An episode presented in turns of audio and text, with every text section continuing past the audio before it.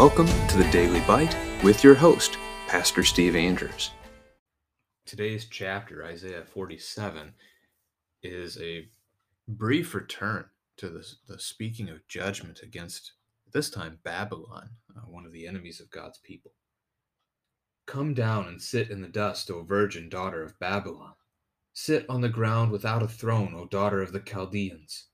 For you shall no more be called tender and delicate Take the millstones and grind flour. Put off your veil, strip off your robe, uncover your legs.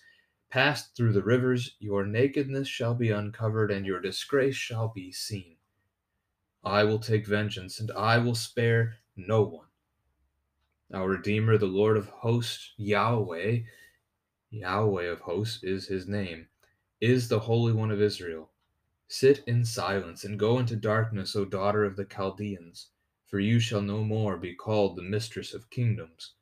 I was angry with my people, I profaned my heritage, I gave them into your hand, you showed them no mercy. On the aged you made your yoke exceedingly heavy. You said, I shall be mistress forever, so that you did not lay these things to heart or remember their end. Now therefore hear this, you lover of pleasures, who sit securely, who say in your heart, I am, and there is no one besides me. I shall not sit as a widow or know the loss of children. These two things shall come to you in a moment. In one day, the loss of children and widowhood shall come upon you in full measure, in spite of your many sorceries and the great power of your enchantments. You felt secure in your wickedness. You said, No one sees me. Your wisdom and your knowledge led you astray, and you said in your heart, I am, and there is no one besides me. But evil shall come upon you, which you will not know how to charm away. Disaster shall fall upon you, for which you will not be able to atone. And ruin shall come upon you suddenly, of which you know nothing. Stand fast in your enchantments, and put your many sorceries, which you have labored from your youth. Perhaps you may be able to succeed. Perhaps you may inspire terror. You are wearied with your many counsels.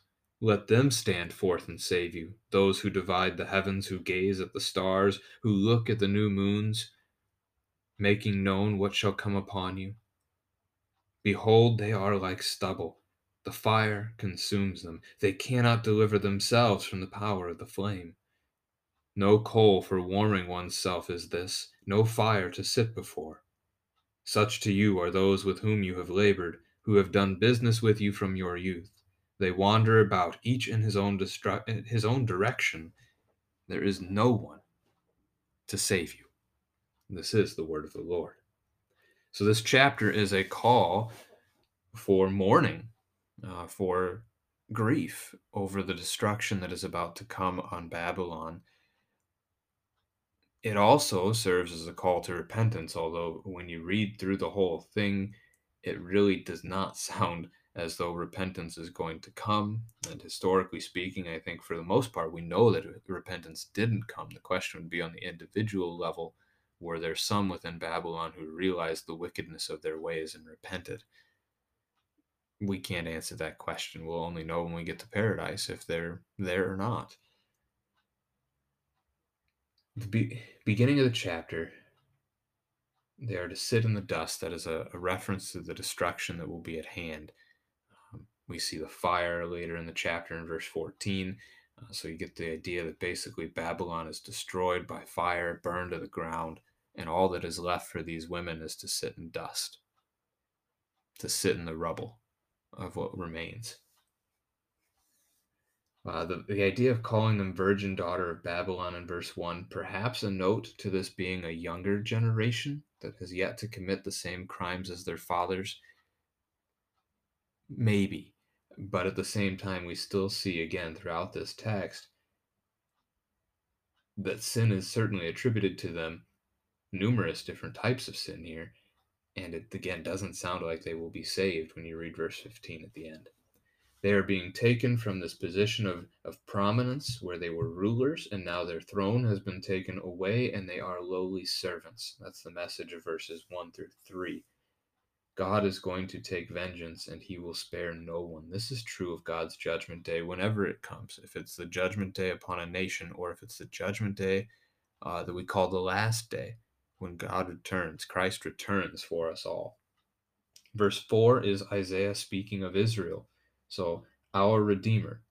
God is the Redeemer of his people. God is the Redeemer of, of Israel. He is going to rescue them from Babylon by destroying Babylon. Yahweh of hosts is his name. Yahweh of armies is his name. Uh, stumbled through that a bit in the reading. Uh, Yahweh is the divine name. It is a confession of faith. It simply means He is. He says, I am, which, again, interestingly, as you look at the text here in verse 8 and in verse 10, the Babylonians are accused of using that language. I am, and there is none besides me. That's the language God alone can speak and has been speaking in the last several chapters. We've seen it several times. And now they say it instead. So Yahweh, He is a declaration of faith, not going to be on the lips of these Babylonians or Chaldeans. Mistress of Kingdoms is a title given to her here that shows some some mastery, some rule over the house uh, to some extent. And then God gives us a little historical glimpse here in verse 6 of what has happened the way that the text is worded here makes it sound as though Babylon's destruction of God's people in Judah has already occurred, even though it really hasn't yet. So as we look at, flip into my study Bible's notes here real quick to see the dates on Isaiah again. Isaiah is 740 to 681 BC. It's not for another 100 years before Judah is destroyed by Babylon. So you could have some of Israel being destroyed by Assyria in this context. But the specific mentions of Babylon and the Chaldeans, uh, it seems a little bit more to talk about the, the latter when God will rescue. Again, he's a redeemer of Israel in verse 4. The Israelites never return from Assyria, but the Judahites do return from Babylon. So it seems like that, although again, it's speaking in past tense of an event that has yet to happen. So it's kind of interesting. Uh, with, again, verse 6, God saying, I was angry with my people, I gave them into your hand. So God allowed Assyria to judge Israel, God allowed Babylon to judge Judah, but they, they weren't to delight in it. Uh, they were they were to judge. They were not to, to revel. Um, you think of a parent disciplining the child. You discipline your child because it has to happen. You're not supposed to enjoy it. And, and that's the case here. Babylon was called upon by God to judge God's people, but they showed no mercy. They did not take the things of God to heart, but instead remained in their own pride.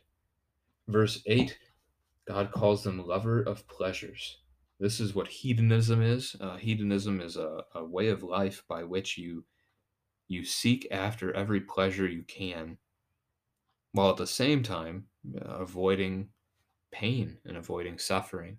That's very much the culture that we are today as a society in America. So it's a, a reference that we should pick up on as well. Now, not only were they lovers of pleasure, they sat securely this is being said as a bad thing. So, a question to unpack together as a family why is security a risk? Why is security bad for us? Is another way to phrase that. And you could even take it to comfort as well comfort, happiness, those kinds of things end up fitting into this conversation because it, it's about the idea of where our trust is and where our hope is.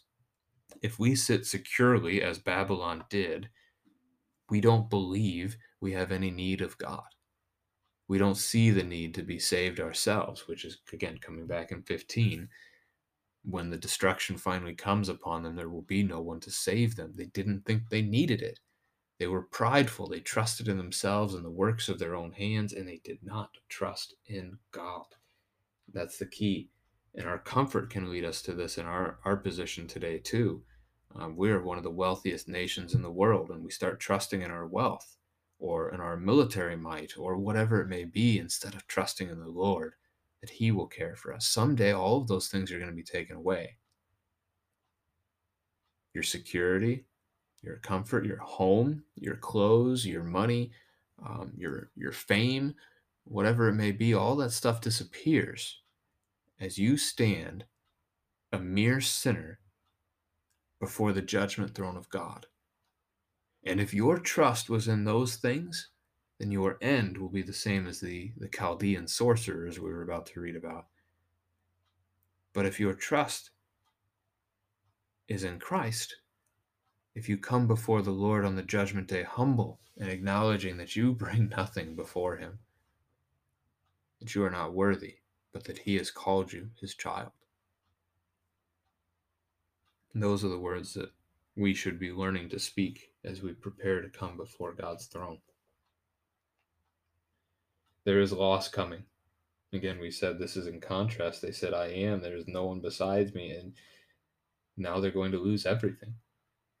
When the judgment strikes, you lose everything.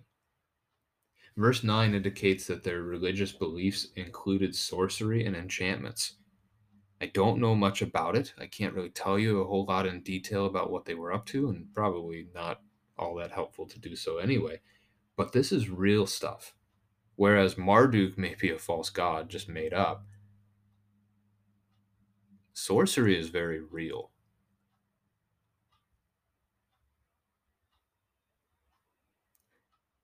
One way to think about sorcery, magic, the, the dark arts, whatever you want to phrase it as, the devil the devil has no problem loaning you his power. He's strong. He's powerful in his own own ways. Nowhere near as powerful as God, but he is powerful. He is strong, and he does not mind giving you his strength. Because in giving you his strength, he is leading you away from God. Ask your children here on this one. Do you think the devil cares if you call him Satan or if you call him Marduk? Not at all. Whatever whatever it takes to get you to not call upon the name of Christ is going to be well and good in the devil's eyes.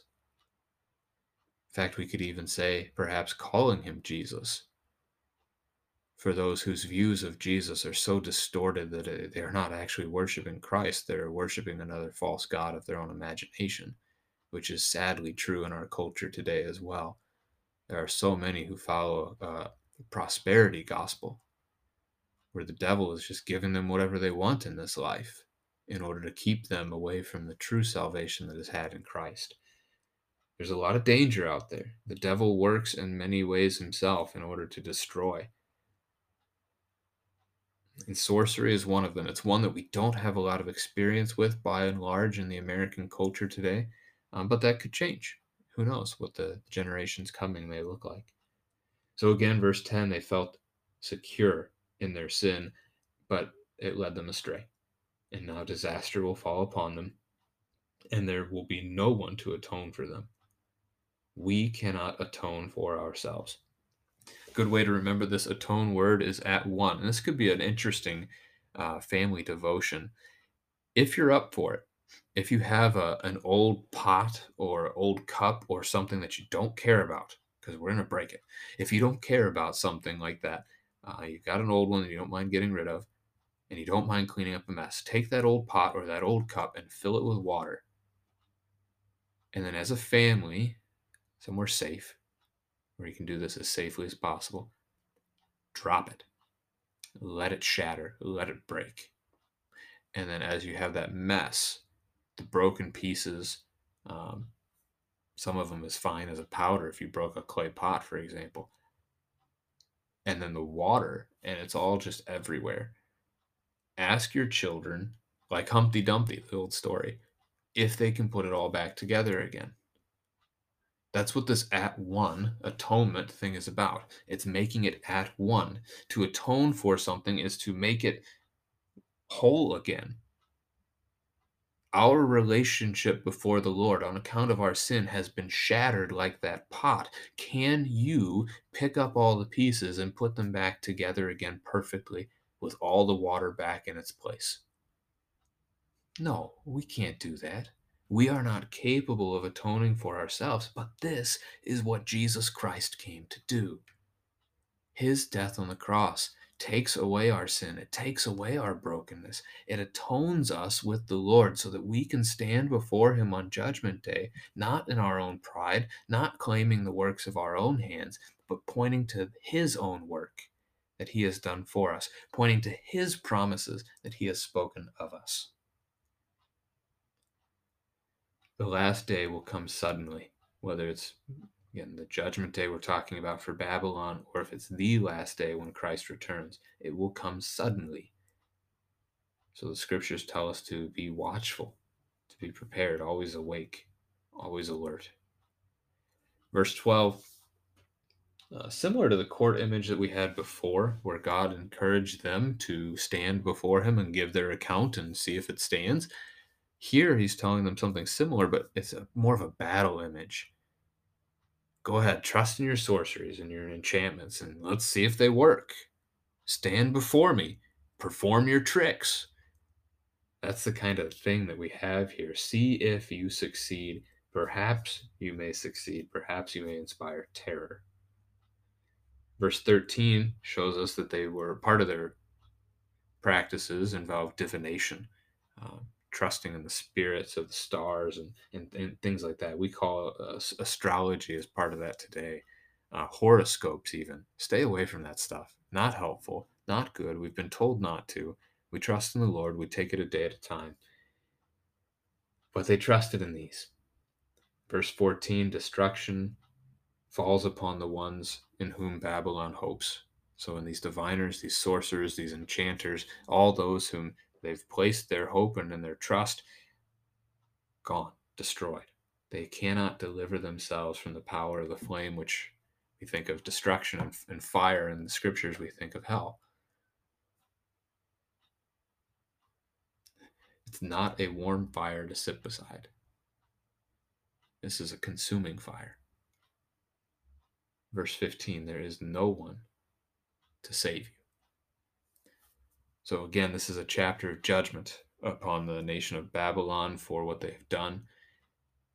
But we are thankful that there is a Savior, that there is a Redeemer, Jesus Christ, who has come to set us free.